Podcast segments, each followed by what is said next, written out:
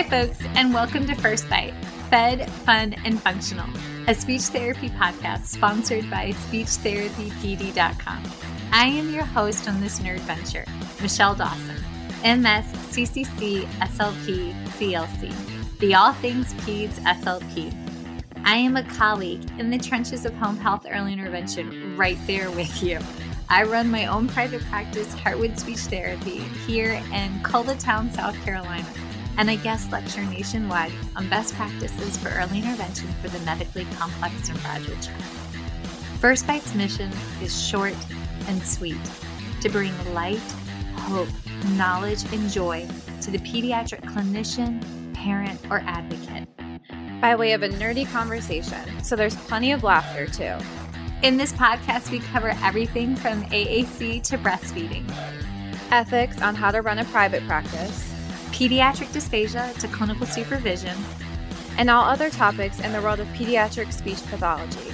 Our goal is to bring evidence based practice straight to you by interviewing subject matter experts. To break down the communication barriers so that we can access the knowledge of their fields. Or, as a close friend says, to build the bridge.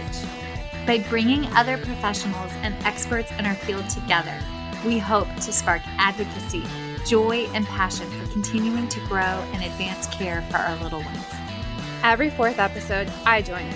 I'm Erin Forward, MSP, CCC, SLP, the Yankee by way of Rochester, New York transplant who actually inspired this journey. I bring a different perspective that of a newish clinician with experience in early intervention, pediatric acute care, and nonprofit pediatric outpatient settings. So sit back, relax, and watch out for all our squirrels and enjoy this geeky gig brought to you by SpeechTherapyPD.com.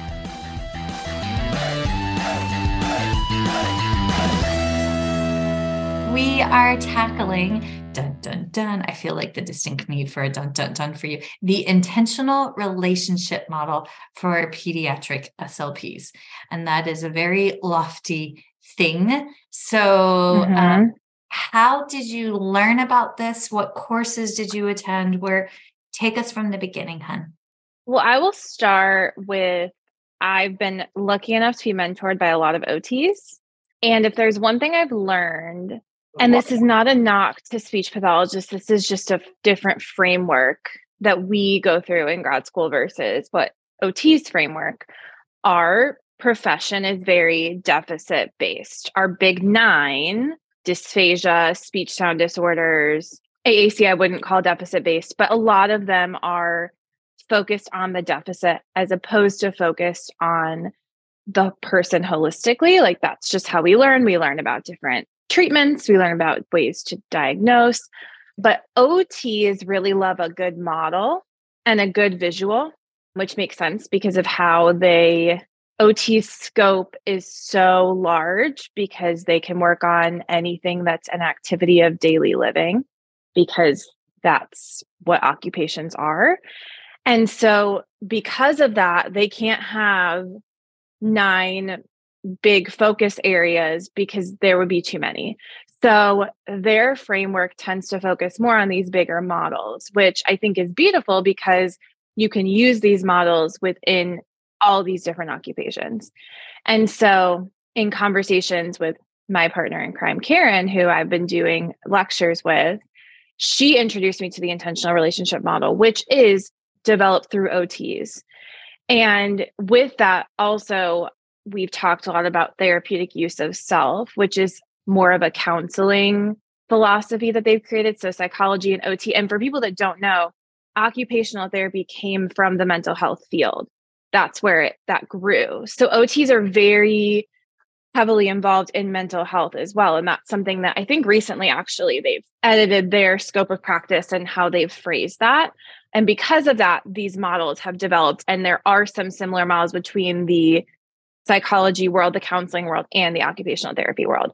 But I don't think that this model should be only used by OTs and psychologists because we know, and if you listen to this podcast, you know how much Michelle and I place emphasis on relationship, especially when it comes to communication, because communication starts from an attachment relationship with caregiver and child and baby. That's where it all starts.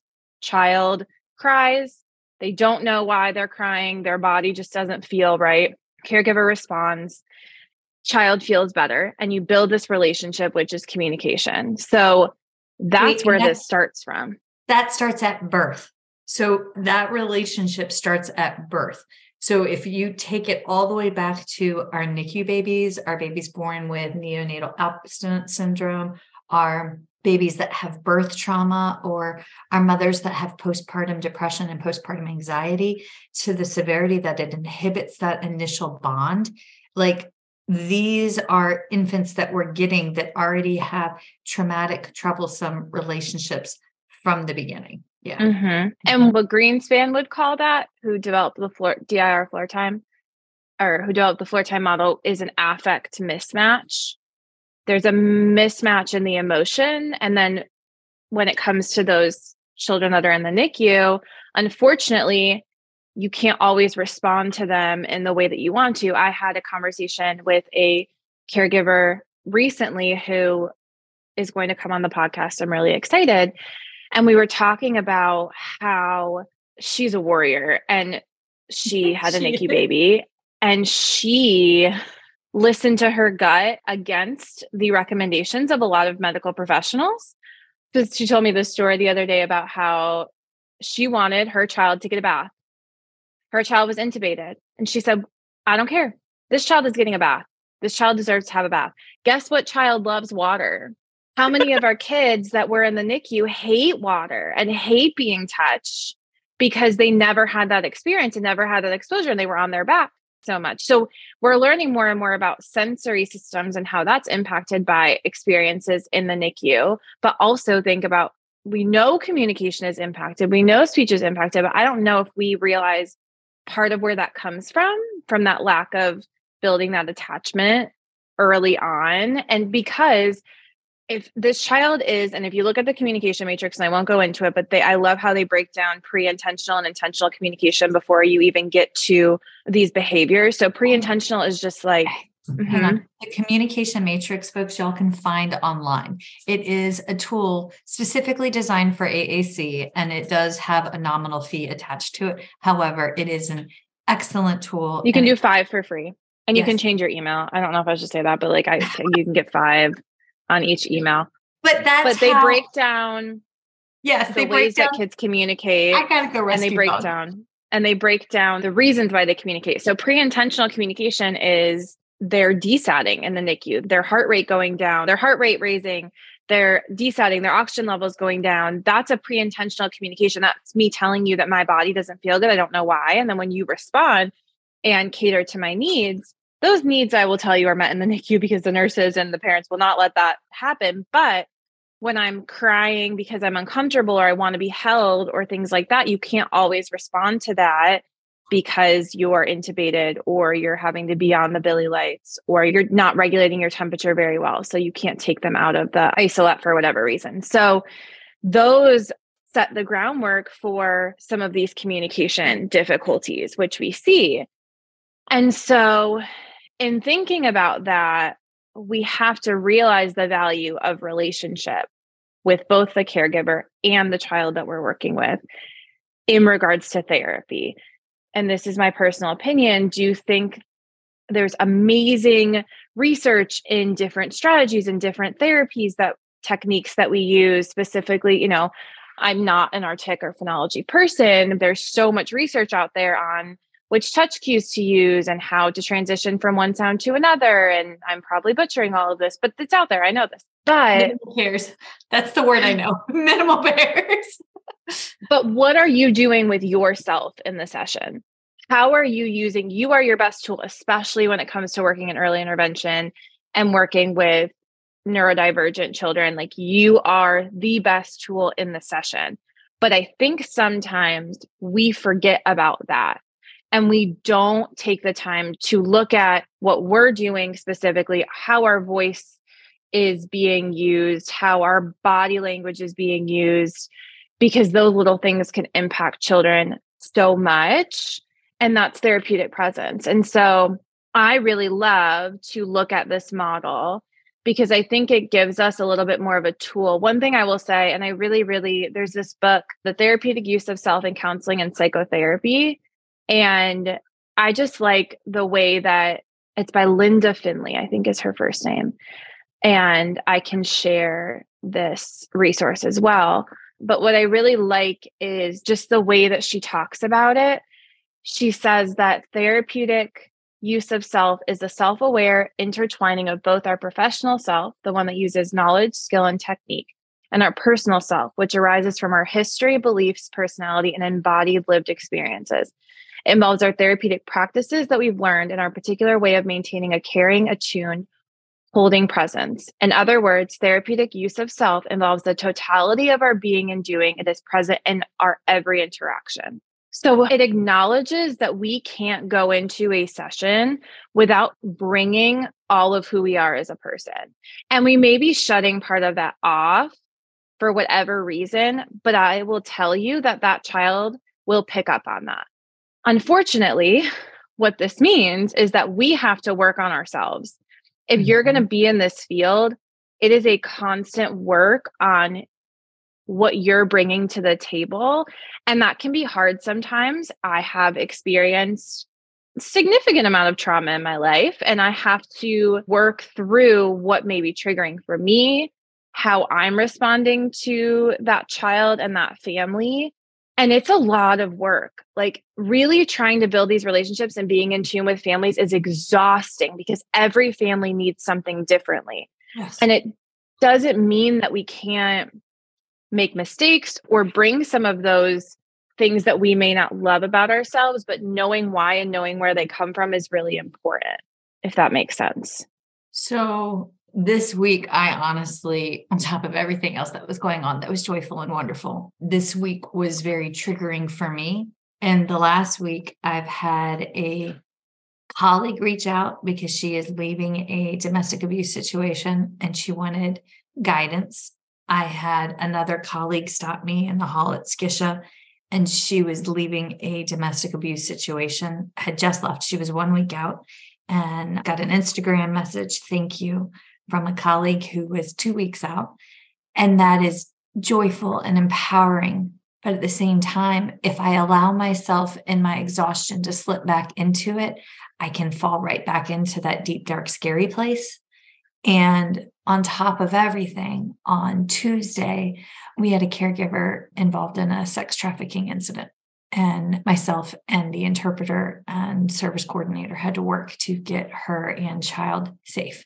So make sure that y'all know your community bases for support. But because of all of that, my therapeutic use of self was utterly spent hence me crashing on Thursday to recover and recoup. But privy to all of this was my new intern riding shotgun in the car, watching and learning and taking it all in. And she saw me go through my strategies and my exercises to regroup and reset. And I had to in the car between patients because otherwise I would be no good. And I would walk in the door carrying all of that, for lack of a better phrase, all my junk with me. But like I have to physically and for me, I mean, everybody knows, like I'm a Christian. So first and foremost, I put the power of prayer on myself. But then I have to like shake it. Irene, the OT that I worked with, would say she would just pull it off of me. But like it feels like you're just pulling off stuff so that you can be present.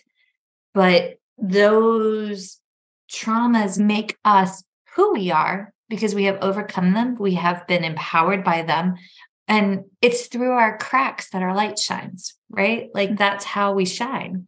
Well, yeah. and we doing, and I'm almost finished with the ASHA Leadership Development Program, which I would highly recommend mm-hmm. anyone applying to. It's phenomenal.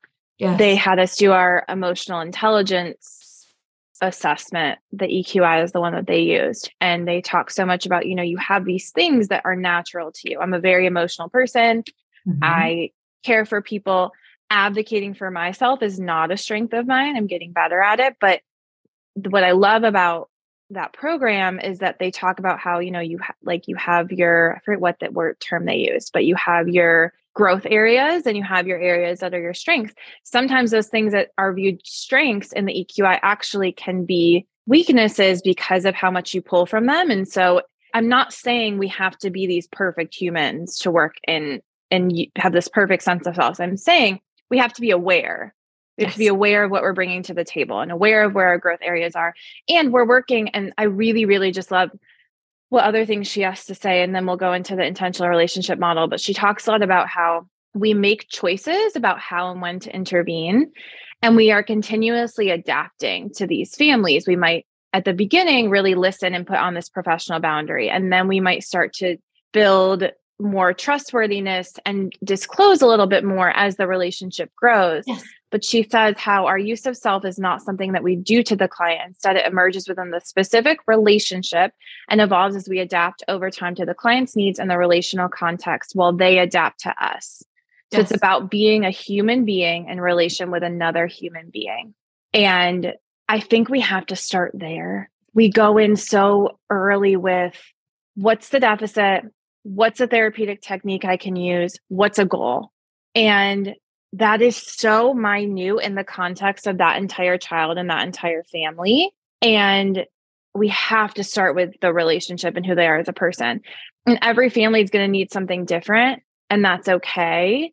But we have to give ourselves grace too to figure out what the relationship is going to be and not feel like we have to have all the answers at first. Because when we do that, we're already setting this boundary and it's not leaving room for that relationship. So that's wait, isn't that like in ABA therapy? Don't they call that pairing? Like the first couple weeks when they're just pairing, like they're trying to build a relationship because that's what I think of. Like the first time I didn't I know they did that in ABA therapy. Theoretically, it happens. I've seen Needless to say, we're not fans of most ABA approaches we've encountered. But I did have one really good ABA therapist that I've worked with. Granted, her wife is a speech pathologist. so, like, she sees the world differently. She goes, Our pillow talk is really unique. I was like, I love that. But mm-hmm. she was talking to me about, like, how they bond, how they pair those first couple weeks. But because some patients need you to come here, high energy, high octane, lots of fun. And then other ones, I'm going to take it back and go slow, which is, I mean, heavens to Betsy's, you and I have had conversations at the end of the day where we're like, how you doing? And you're like, I'm here. it's just you've done this you've ping ponged with your body and i'm like mm-hmm. yes. well in the ots i worked with too we have had a lot of conversation like i will come out of a session sometimes and be so exhausted and dylan hartley who is a great ot who mentored me a ton he talks so much about how it's the patients that have such a different energy level to you and need that really really pull it out of you he is very high energy. So for him, those high energy kids don't take a lot out of him because they're both up here. I'm the opposite. So if I have a kid who is like all over the place, I have to then meet them and then I have to bring them back down. Mm-hmm. And that is exhausting. But I also have, in knowing that about myself, I'm able to go into a session and prepare for a patient that may be taking more energy out of me and be like, okay, I need to regulate. What do I need to do within the session too? Mm-hmm. Because if you're not meeting any of your needs with that child, then you're not any good to them either. So, you know, maybe we both need to swing. Maybe we both need to go in the cloud and climb and just sit there for a minute and co regulate. Because again, self regulation is important, but you can't self regulate until you learn to co regulate. Like you just, just, it's just too hard. And we co regulate all the time as adults. So don't get me started on every kid needing to self regulate. That's ridiculous. So, I take us to intentional relationship. Yeah. the intentional relationship model has a couple different principles like I said, and that we can post on the Instagram the chart because again, you ask any OT, they love a good like circles and arrows type of chart that this goes to this, but this also goes to this. It's really, they're big fans. But there's 10 underlying principles of the intentional relationship model. But they talk about how it's defining the therapeutic use of self and outlining reasoning processes that these therapists may use when working with clients, which is cool because you're like, okay, I have these principles that I can use within this session. It's not just me going blind and trying to navigate. Do I go blind a lot? Yeah, because you and I both have talked about how we're very much empaths. So I don't always know why I'm doing what I'm doing. This is helping me to know why I'm doing what I'm doing. So 10 underlying principles. You have critical self awareness is the key to intentional use of self, which is what we've been talking about already you have to be aware of why you're doing what you're doing. in order to better use your own presence. If you don't know why you react to something a certain way, which again, we don't always all know, but you're not going to be able to prevent yourself from having a specific reaction with a child. And you're not going to be able to grow in that area as well. This is tough. It's very, very tough to work on yourself and to analyze yourself, especially when you've gone through certain things and you don't want to think about it. I also was a psychology major, so I overanalyze myself all the time. It's one of my favorite things to do. Just ask Michelle. But that's the intentional part. Like you should be going into a session using you as a tool very intentionally. I am very intentional with where I place my body when I'm with a child. From a trauma informed lens, I am not above the child. When I go to pick up a child in the waiting room or with a parent, I don't care if the parent's sitting or standing, if the child is below me, I'm getting below them to show them that I'm not trying to show some sense of control over them. Number two, interpersonal self discipline is fundamental to effective use of self. Self discipline is very hard mm-hmm. for a lot of us, me included. But like they're saying, be aware of yourself and then have the discipline of having a little bit more control over what we do. Three, it's necessary to keep head before heart which is difficult. So hard for a lot do. of us. They're not saying don't use your heart, but use your head first. And so for me, sometimes, and Karen and I talk a lot about how she, the OT, who's wonderful, she observes everything and I feel everything, but I feel it and I know I'm feeling it. And then I take a step back and I say, What am I feeling? Because I'm well aware that if I just act on the feeling, it's not going to be very helpful mindful empathy is required to know one's client. Mm. And I like the mindful empathy because you're not just sitting here and feeling that this family's going through something or that this child is, you're not just relating to their emotions, but you're being intentional and processing with your head of where that's coming from. But we need to have, and we're going to have empathy anyways. So being aware of where that's coming from is important that's why I go back to the Maslow scale of need. The Maslow scale mm-hmm. of hierarchical need is how I can balance my empathetic self. Because yep. if I go with my heart, then I'm going to want to rush in and save mm-hmm. everybody. And I know that that mm-hmm. just runs in our family and that's just who we are. I come from a stock of people that are givers, right? Yep. But yep. if I'm able to feel it, recognize it, and then take it back to this is where they are on their scale. This is where the, and knowing that the caregiver scale versus the child scale could be two different scales. And that's hard to, the caregiver might be worried about like paying rent, and the child still feels safe and solid because the caregiver's been able to mask. Yep and then yep. that requires two different levels of self. But that is a really good tool to have in your toolbox to know that. Yep. yep. And I, even after your lecture at SCSHA, where you talked a lot about AAC and caregiver coaching, mm-hmm. I had a mm-hmm. caregiver that came in and there's a lot of outside factors happening and they were stressed and anxious about being able to use any of these strategies because there's not as much time and there's a lot on their plate. And so I was able to sit there, have empathy for this caregiver, but also think realistically of what can I actually do? Mm-hmm. Okay. I can provide you access to social work that can help you try and find resources. And yes. we can sit here and discuss one routine that you do during the day that you're already connecting with your child and implement one thing this week. Yes. I can do my job and be able to problem solve through to make this task as easy as possible for you within the week. And so that's where I was able to to use that and not get too wrapped up in the empathy that I had for them. Mm-hmm. Number 5, it is important to continually develop one's interpersonal knowledge base. So, how are we interacting with other people? how do I analyze my own relationships and how I'm engaging in those? And what I love about this model too is is these are all very growth mindset. Mm-hmm. You're always growing. You're you're never reaching a final destination. If you are in this growth mindset, you're going to be able to better understand yourself and better understand your patients and your clients. But this isn't a final, you'll reach this point and you're good to go. Being within that's this growth mindset. Sorry. Mm-hmm. Mm-hmm. No, but that's the state that they want you to be in. Mm-hmm provided that they are flexibly and purely applied, a wide range of therapeutic modes can work and be utilized interchangeably. And this is specifically for OT, but I like that it talks about how we need to be flexible. We need to be able to change with what techniques we're using. Not every technique is right for every patient and every family. And I just love the words that they use too. It's flexibly and purely applied. Hmm. So, how are we implementing these techniques? Are we, and flexibly and purely, you don't always think of going together, but I think that makes complete sense that you can adjust, but it's also to the core of what this technique is. Is this, are we using the core? are we changing it too much within the context of our own biases? I guess is how I would view that. My face no, just in the most unflattering oh. position. I was. Thinking, you might have to turn your camera off and then turn it back on. That's what's been happening. Oh, That's yeah, what I had to do for you. I'm, I'm pretty um, sure it's because my laptop took a flying leap and landed in the floorboard.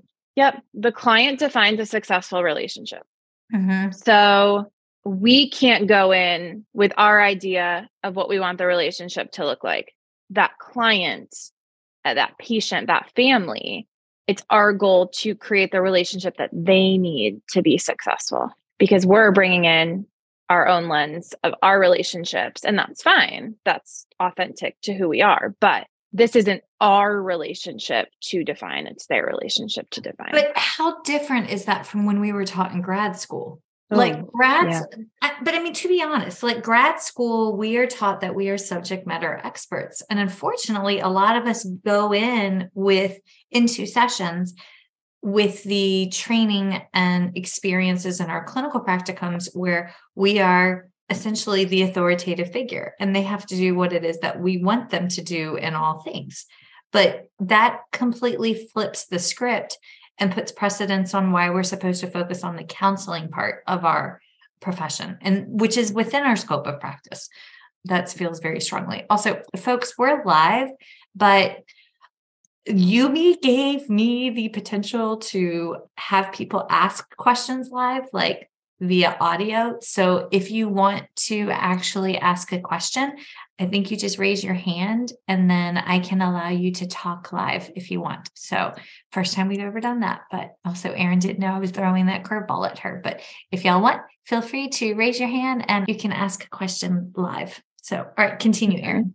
And this one is a little bit more OT activity focusing must be balanced with interpersonal focusing. But I think about that in the way of like communication must mm-hmm. be focused also within the relationship. So, how is this communication impacting? Because in reality, what we are working on as speech language pathologists is helping them better communicate with others, whether that is through saying their wants and needs, which I know we all really dive into pretty quickly, but connect like, how are they building relationships? Are they able to express information? Are they able to show affection? Affection and connection and relationships are just as important as wants and needs and information sharing. And honestly, I would argue most of the kids that we see, we add goals for wants and needs right away, but they're pretty good at communicating those for the most part. It may not be in the way that neurotypical children are communicating their wants and needs, but a mm. lot of times when caregivers come in to see us from wanting to work on language and communication, it's because they can't connect or know all the things their child likes and how they want to say things. Parents can read their kids' minds. So we have to think about that too in bringing in what does this relationship need from a communication standpoint also, not just can the kid tell me if they want to eat cuz let's face it they can. They go to the high chair, they point to the food, they cry. They open the The one thing door. that they the one thing that they can communicate really well now we're making them say it a different way. If I was at a concert listening to my favorite band and the artist stopped every 30 seconds so that I would have to say, I want them to keep playing music in another language, I would run away and scream. That is what we're asking a lot of our kids to do when we play their favorite song on YouTube or we give them their favorite food and then we pause it and like anxiously want them to say more. I'm guilty of that. I have literally like, I'm guilty of it too, but you don't but like we have to think yeah. like that Miss Rachel, also- pause and then have them ask Miss Rachel or turn on the YouTube. And this is how I shifted instead of stop, go, stop, go, on, off, like turn it on, but then have them request what show they want to watch. Yep. and then let them watch it because that's a natural. I have that discussion with the boys last night. It was Pack Dawson family debate. What movie do you want to watch for Saturday movie night? We ended up going with Turner and Hooch, all time classic with Tom Hanks. The boys thought that was great. Hooch is a beastly, ghastly, smelly dog, and it was wonderful. But there was a debate about that, and that's a natural conversation. And that's how I shifted from on, off, stop, go to what do they want to begin with, right? Yeah. Yep. Yep. And I do it. But I just How do you I just want to think we have a question from Nicole. How do you get the most out of the trials by doing that? The on off or the requesting the show? Well, so if I'm answering your question wrong, tell me and we'll answer it. But what I would say is that we have to shift our focus a little bit from mm. how many trials are they doing and how meaningful are the trials? Yes. Because if if I really wanted to watch this show versus this show and I communicated it the right way and you got it and we got to watch what I wanted, that's honestly going to have more impact on their communication than you stopping it and making them say more because there's not as much meaning to that. They already know that you know what they want. You're just making them do something to get it, which is more, I want you to comply with what I'm asking than I want to help you be understood. Does that And make sense? Yes, because we're working on that relationship there. Because that, and I had one mom, bless her, she got really into programming the device. And she was like, I always turn on Miss Rachel for her. And it's a 19 month old, and she's on a level three on LAMP, which is astronomically high, right? Mhm. But this child, she would program her device with her preferred shows. Her fringe vocab is her preferred shows on like YouTube or whatnot. And so mom kept moving the pig show. Peppa Pig? Peppa Pig, thank you. She kept moving Peppa Pig icon around on her device. She goes, I didn't really think that she wanted to watch it. So I moved it to see if she could. And I was like, you have to stop moving it because she needs to know where it is every time because she was getting mad or frustrated with her mom. And I, she goes, but I didn't think she liked it because she doesn't, you know, interact with it the same that she does with Miss Rachel. And I was like, sometimes we just want to watch a show to have it playing in the background to turn our brains off. Right. So, like for Mhm. me, the original Hellboy is one of my all-time favorite movies. Like it's a classic, right? But I want Never that seen that. Oh my god! Oh my god! You and I don't have the same taste in movies. We know No, this. yes, but like it's so good. But that's my favorite Nat movie because I have it memorized. So I Yep. want something playing in the background so that I can like take a nap too. And when she wants Peppa Pig on, she wants to play like a fine motor activity. And that's a Mhm. struggle area for her, but it's a comfort. She can just have Peppa Pig going on in the background. And when I explained it to mom like that, it was just like, okay. And you know what? She stopped moving it. And so now she just, but it's really cool to see the way their relationship and bond has grown around through the use of an AAC device. Okay, continue. Mhm. Yes. And I, as far as research, I would say Michelle that Therrien out of FSU. Sorry, I got excited. Michelle Therrien, Dr. Michelle Therrien out of FSU, her entire research is on building. Oh my God. Oh, I'll have to go grab my notebook. I just recorded her. Her episode is coming out, I think not till July. Dang, that's really far away. But her whole research, her body of research is on friendship and relationship building through an AAC device. And it's phenomenal. It's T H I E R R I E N. And she's highly published. And she's also the topic chair for pediatric AAC devices for ASHA in Boston. Therrien, yes, there it is. Thank you, Erin. Well, and also there's, and I pull from a lot of different research that I've known. There's a Mhm. lot of research on how autistic kids do not learn best through repetition. Yes. And I can say I have a family member who would come home from school with homework and be very frustrated. This family member is autistic, would be very frustrated because they would make him do homework. He goes, I already learned it. I don't understand. Like there, so there's some research on like making that repetition of something that they've learned is not necessarily the best. And then there's a lot of research on the benefits of play and relationship and how you need a lot less repetitions. Karyn Purvis talks about how you need about 200 repetitions to learn a skill. Maybe it's 400. It's a lot. Unless you're doing it in play. 400. Thank you. She's like, I already know this one. I was like, 200 didn't seem right. but 20 to 10 if it's in play. So if it's in a meaningful context, but the point of play is it has to be child directed. And so if mm-hmm. you're directing what they're doing, that's not play at all. And you're going to need those 400 repetitions. So that's another aspect. But I'll try, we can pull some resources too for that as well. Application of the model must be informed by its OT core values and ethics, but I think we can use the same with speech therapy. And then cultural competency is central to practice. So we can't yes. forget that we have to.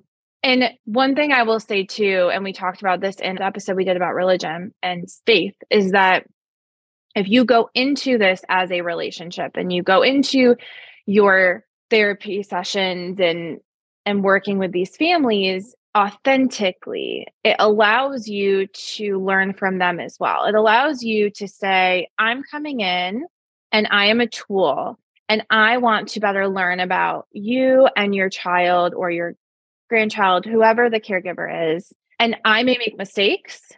And I want us to have a good enough relationship that you can tell me if I made a mistake or if something isn't working for you.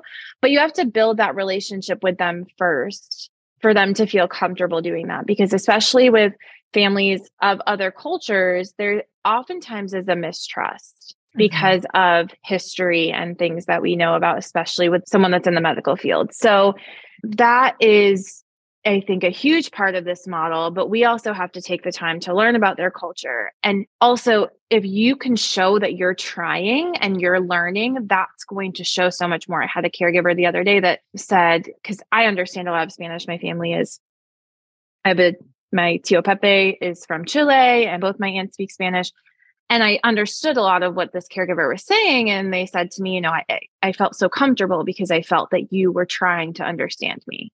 And so it's not even we that have, we have to have it perfect. They just want to see that we're trying. Mm-hmm. But that's yeah. that's going in with an open to understand, seek to understand thought process. So, one conversation that's come up is how we recommend food or give guidance on food during evaluation and treatments. And that conversation you've not and I have had a lot lately, but also Erin's on the topic chair or on the topic committee with me for pediatric feeding disorders for November. And one topic that keeps coming up from all of the members is how are we making recommendations or asking about what foods we use in therapy or their relationship with meals, right? I mean, if we're looking at it through my my lens, we have a set time for breakfast, lunch, and dinner. We have a set time for snacks. We have anticipated like you can have one piece of chocolate after dinner. That is part of our routine, right? That's our daily routine that's unique to our family. But what time of day do other cultures eat? When is their largest meal of the day? What is their main food group? I mean, we have Lent coming up. I mean, you know, do they add something? Did they take something away? But if you have a child that's a PFD and now we're eliminating red meats and we're going to fish on Friday, you see what I'm saying? There's all of those but being able to sit back and say, I don't know is huge. Mm-hmm.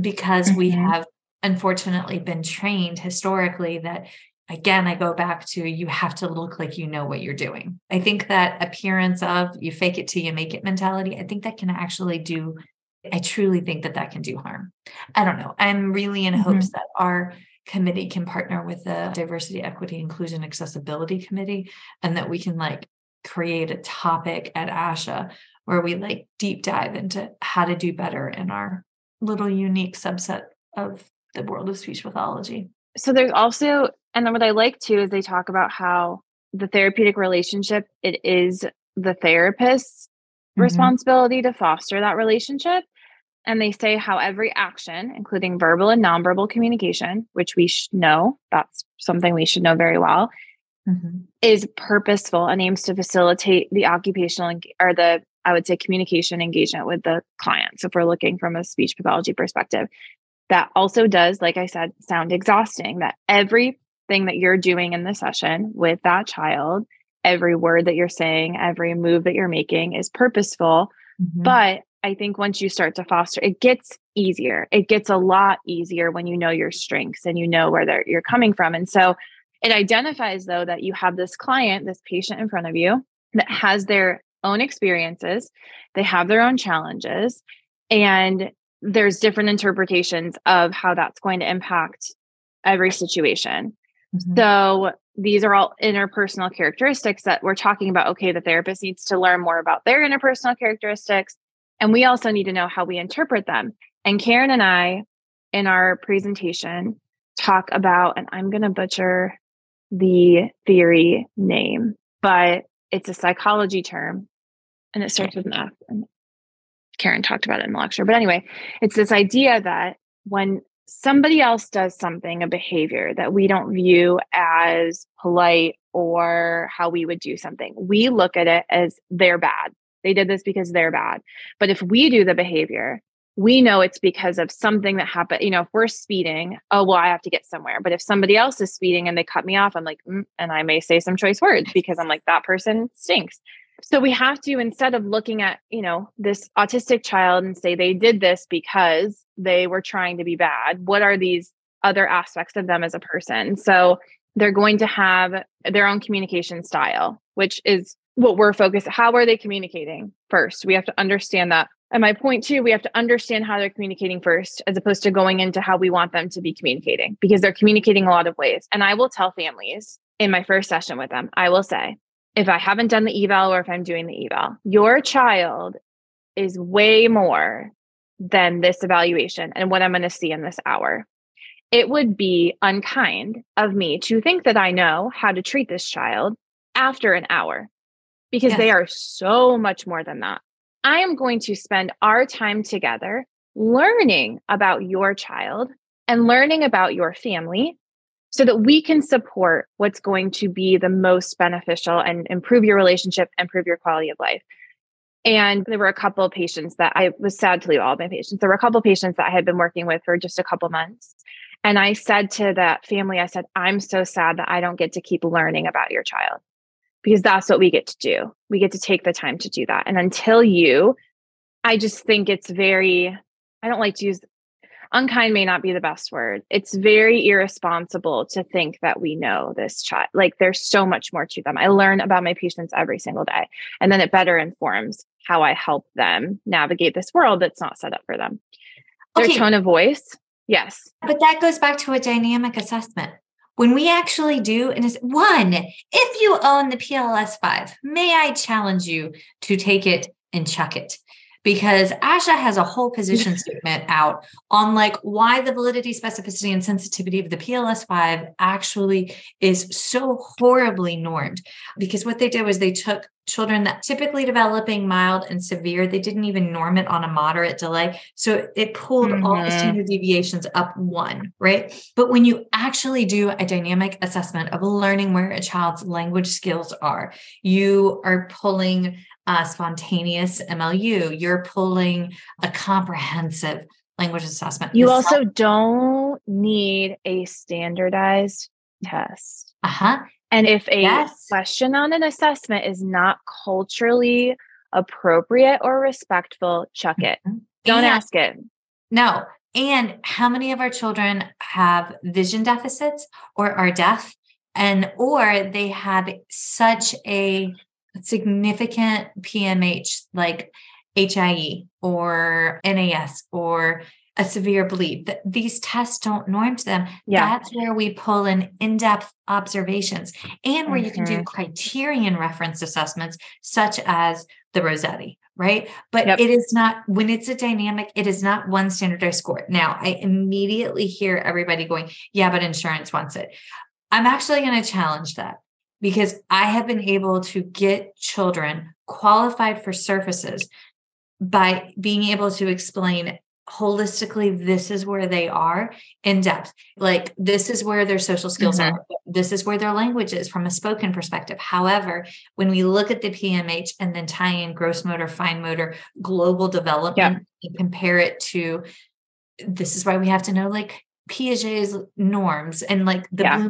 when we actually connect these dots and lay it out. Insurances will i mean you may have to do what is it? A peer-to-peer? This is very funny to me because it's never yeah. actually peer-to-peer. There's no actual other speech pathologist on the other end. No it's not. somebody who doesn't have a degree that's like passing judgment on our reports. But if you go in and you explain it should your report come into question for the most part they're going to adhere to it if you are able to build a solid case but we also this is where and if you want to learn more karen and i will talk all about it and we're developing a six hour course also but we don't actually know what we're asking kids when we're asking them questions on standardized tests. Like you said their vision there's so many yes. components of what we're asking for the specific milestone as opposed to a capacity. We'll go into it. We don't have time right now.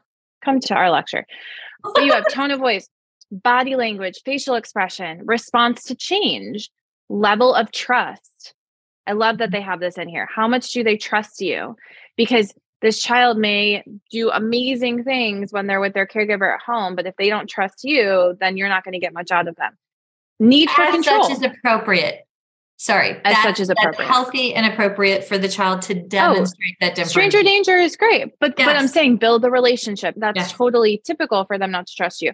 Need for control. Some people have a strong need for control. Do they have trauma? A child has trauma, they're going to have a need for control. That is just how our bodies respond. And we're going to need to give them some control. Nothing grinds my gears more. That's probably a lot. There's a lot of things that grind my gears. Then when we take control from kids just for the fun of it, like I'm just going to choose this because I want, why? Why? Why are we doing that to them? That is so ridiculous. You don't need to control which book they read. No, why? Okay. Why? I don't know. As as a mom, I'm so freaking guilty of that. I hate playing risk because the boys gang up on me and I lose. So when we have play, when we play board games and we play a lot of board games, the boys always want to play risk and I'm like, "No, I will play, but I am not playing that game and it's me taking control, but they cheat." And that's not a fun no, but that's no. for a little bit of a reason. Like there's some times where people just want to yeah to see how kids and it's they're already oh. lost so much control by coming to see you. So we have to think about that.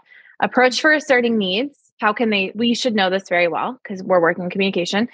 Predisposition to giving feedback, response mm-hmm. to feedback, mm-hmm. response to human diversity, orientation toward relating, how many of our autistic kids do we work with just have a trouble relating in general and that's so hard and because they have trouble relating they might not want to engage with a peer and then when you sit there and play a game with them and you say okay your turn okay it's your turn now it's your turn now like no i don't want to do it preference for touch that's a big one because touch our skin is our biggest organ and we have all these receptors in it. So, how do they respond to touch? We need to know do they benefit from touch? Can I hold their hand and it helps them get my attention? Or do I need to be very sensitive to it?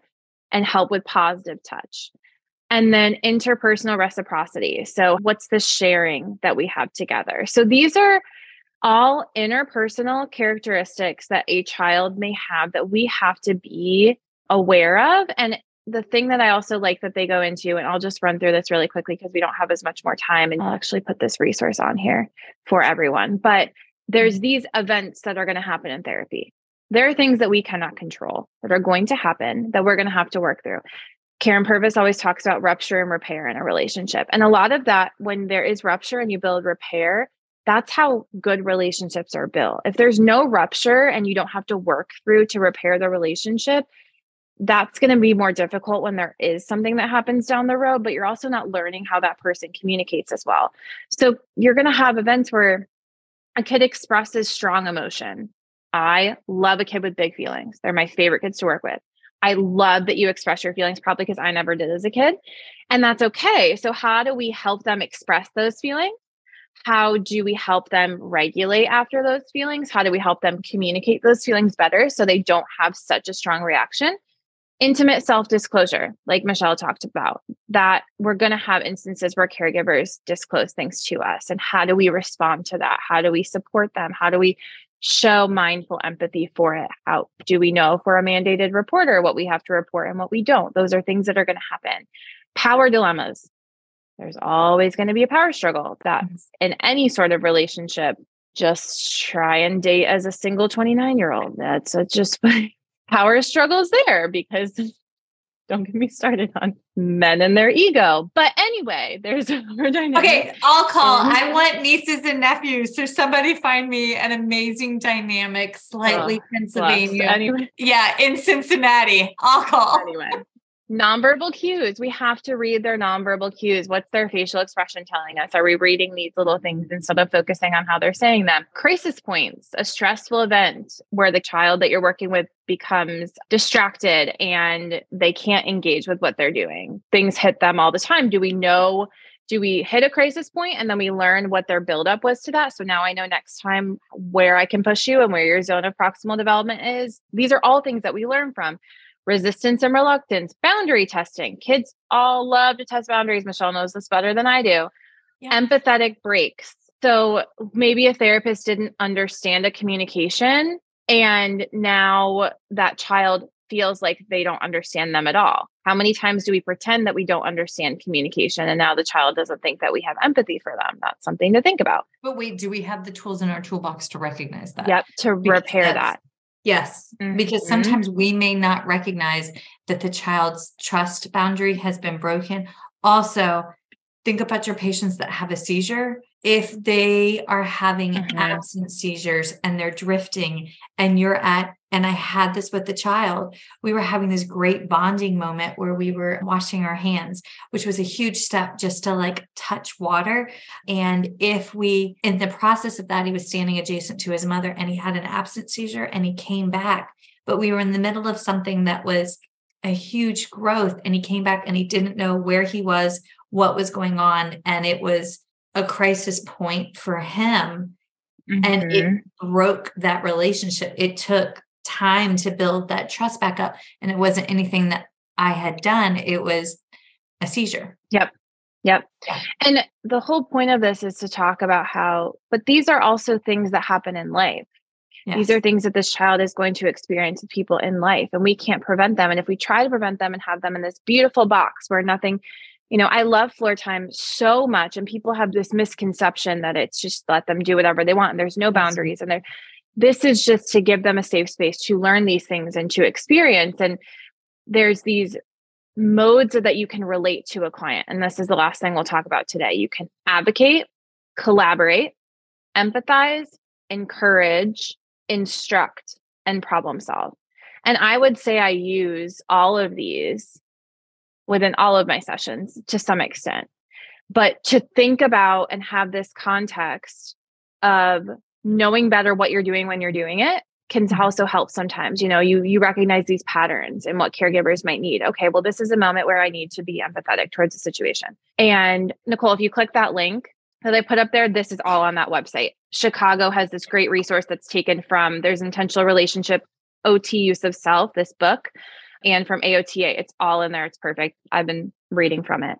But being able to recognize what you're doing when you're doing it and then maybe you know i start with maybe a family needs more empathy from the beginning and we need to advocate a little bit more but then as i give them these tools through instructing and problem solving we can collaborate more and they can come in with more ideas. So how are we shifting what modes we're using within what sessions based on their progress? And so maybe when we're in a mode of more collaboration i don't need as many sessions It's just above. oh wait I, it's not to everyone that's why i put it in the wrong one michelle can see it there you go it's in there i'm sorry I got you.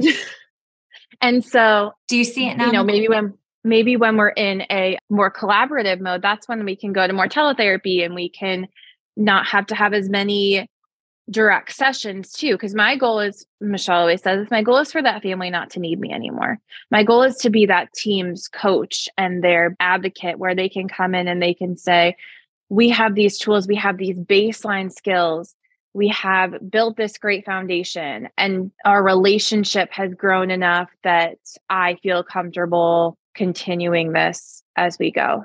I don't know. I think it's just good to be aware of. And I really love where they come from a place of this is just something that you're always working on with every family. There's no end destination. They know when they've reached a point where they might need a break. They know when they've reached, and that's the other thing too. Every family is different in what their view of success is. And that Mhm. may shift. And they may come in wanting one thing, and you may help them see. I feel like, especially with a lot of the autistic kids that I work with, they come in wanting them to hit these milestones. And then you talk to them and you're like, what do you want for them for their life? Mm-hmm. And that's when they may say, I want them to be happy. Okay. Then let's focus. This is what I'm seeing that their interests are. And what research is telling us is that for them to have better mental health, it's not necessarily meeting these milestones and masking, it's helping them find their authentic selves. And that may shift and they may look at you and be like, You're not the therapist for me. And you may plant the seed and they may come back and all the things. But this is a human and a human. Like we're human and we have to stop going into things thinking we can fix them and thinking that we have all the right answers. And I love that this model is like, you don't, you're never going to have all the right answers, but you can build this relationship and foster this development and foster this caregiver. This gives the ability to give grace for us to be perpetual lifelong learners. And it also gives us grace not to engage in a disability deficit mindset. That is joy. It's permission to give joy. Mm-hmm. You did. Do you guys have any questions? I was like, that was such a phenomenal job explaining something. Nice word vomited. No, but it was so good. Are there questions? And seriously, y'all can ask them live if you want. I'd highly doubt. They're like, no, please don't. Wait, okay, Nicole, yay, I'm going to allow you to talk. Okay. Oh, we've never done this before. This is so fun. Michelle, I'm shocked you now. Yes, I think we can hear you if we stop talking. Excellent.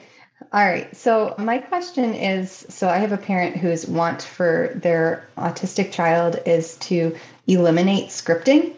And I just mm. want some tips on empathizing with the parent, but also letting them know that, you know, scripting is kind of part of who that child is yes. and how mm-hmm. can use that as a tool for them instead of presenting it as a negative. My first thought is I would want to know why they want scripting to be eliminated. Is it because they feel like it makes them look different and they want them to be more typical?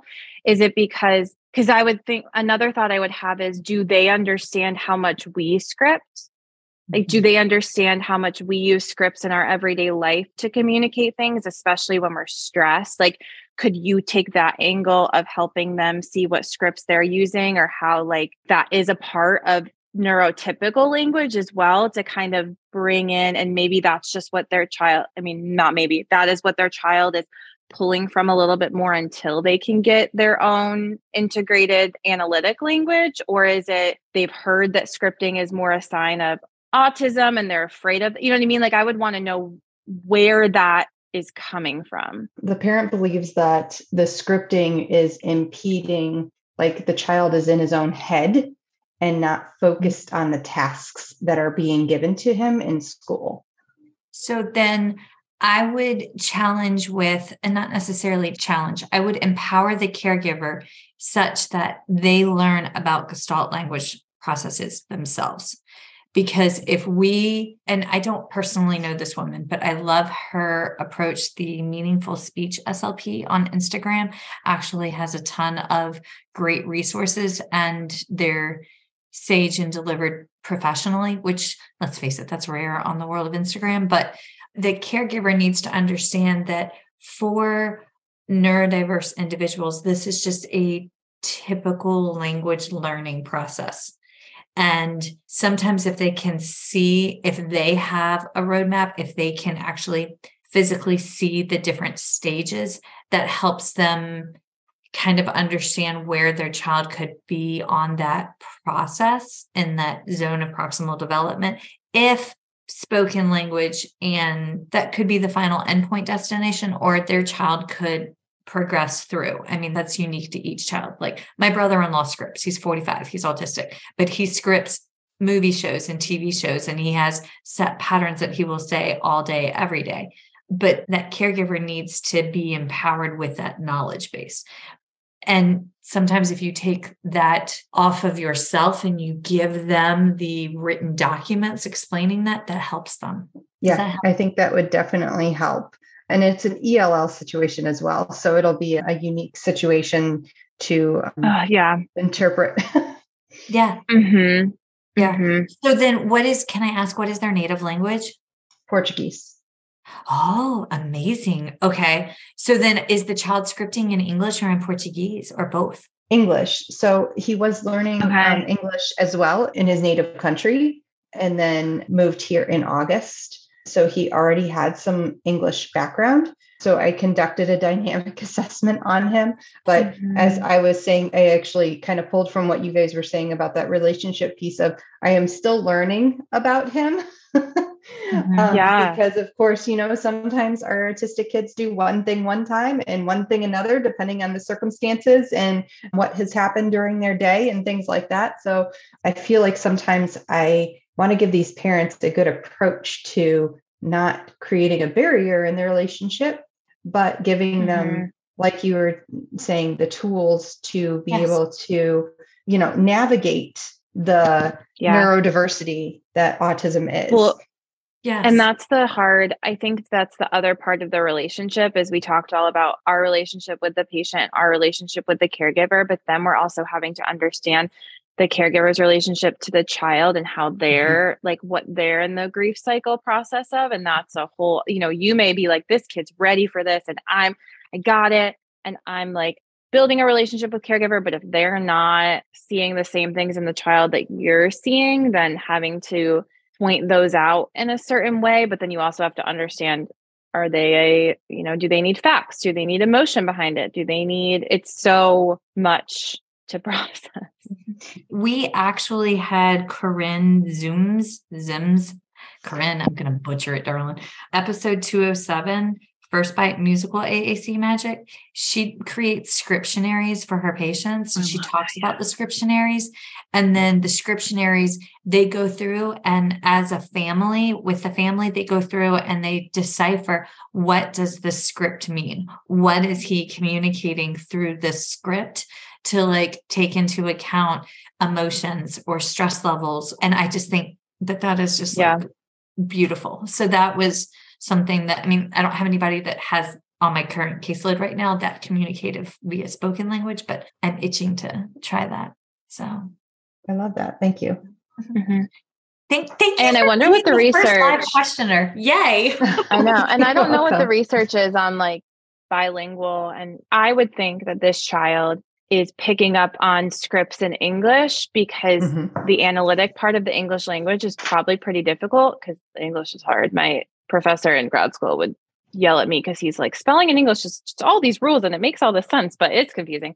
And the emotion and the affect in whatever script he, is what he's picking on. He's like, I get that emotion, and that's why I'm communicating the script. And so for him to connect is probably what he's craving right now. So, you know, how can we communicate to mom? Like he's trying to build these relationships. He's picking up on this emotion, and that's where the script is coming from and we don't want to take that away from him because that could hurt his relationships too but that's hard that's very hard to communicate all of that especially yeah, when he, your affect isn't as for, yeah he will interpret for his mom but his mom does not speak english at all mm. and then mm. he learned most of his english they were learning it in school but mom says that he learned most of his english through like tv, TV shows cartoons mm-hmm. things like yeah. that so mm-hmm.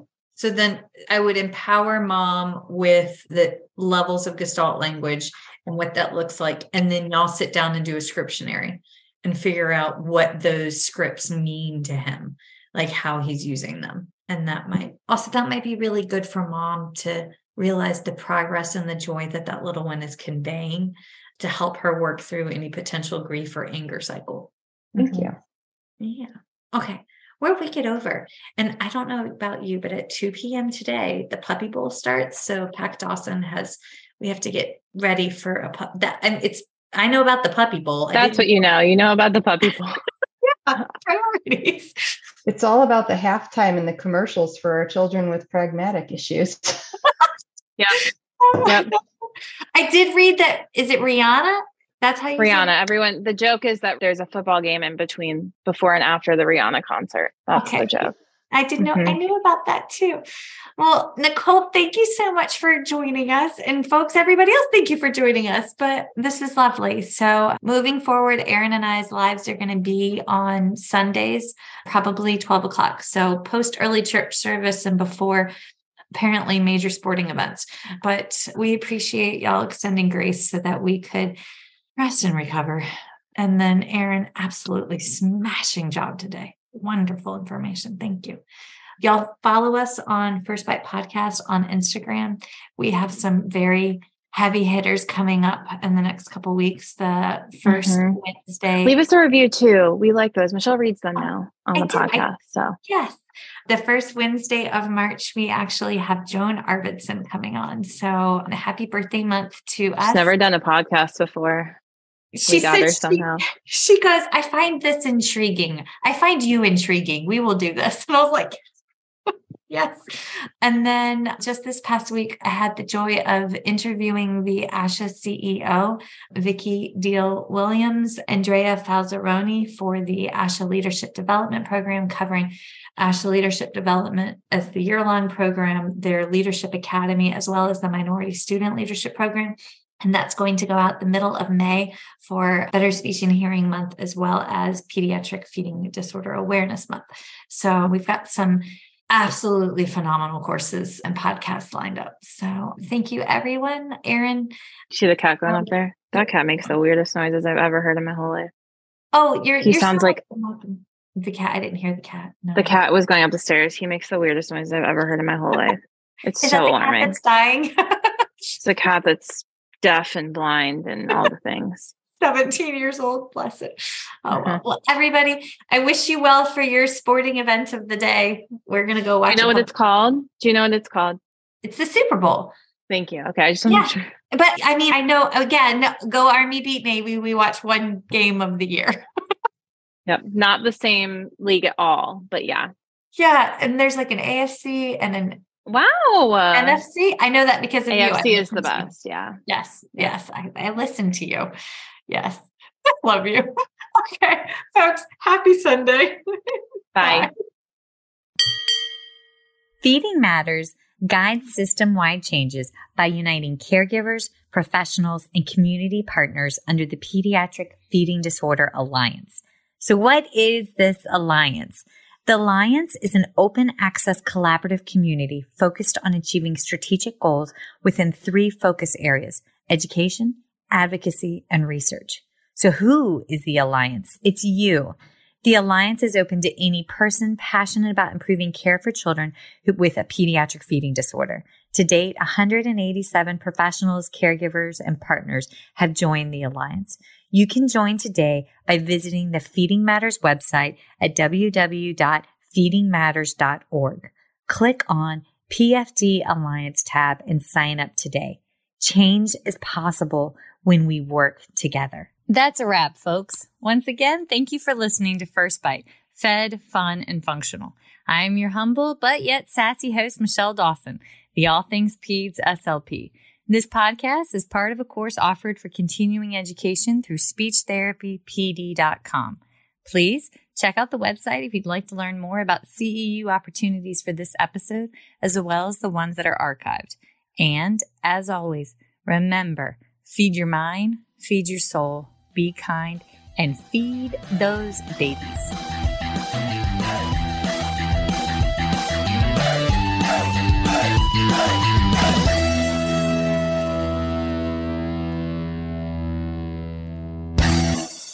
Hey, so it's Michelle Dawson here, and I need to lay out my disclosure statements.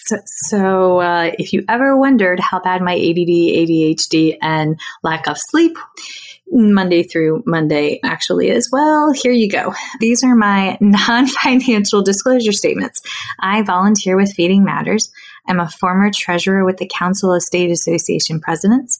I'm a past president with the South Carolina Speech Language Hearing Association. I am a current member of both ASHA and SCSHA. And for this year, for 2021, I volunteered for the Pediatric Feeding Disorder Planning Committee for the ASHA 2021 convention. My financial disclosures all right. So I receive compensation for First Bite presentations as well as talking teletherapy and understanding dysphagia from speechtherapypd.com. I also receive royalties from speechtherapypd.com for ongoing webinars that I have on their website, as well as compensation from PESI Incorporate for a lecture course that a webinar that I have on their website as well. I am coordinator for clinical education and clinical assistant professor for the Masters of Speech Language Pathology program at Francis Marion University in Florence, South Carolina, for which I receive an annual salary. I also receive royalties from the sale of my book, Chasing the Swallow Truth, Science, and Hope for Pediatric Feeding and Swallowing Disorders, that I self published and is available on Amazon. And I do receive royalties from the accompanying 13 and a half hour CEU for the book from speechtherapypd.com. So, yeah, I stay pretty busy. But those are my financial and non financial disclosures. If you ever have any questions, please feel free to reach out. All right. Thanks, y'all. Bye.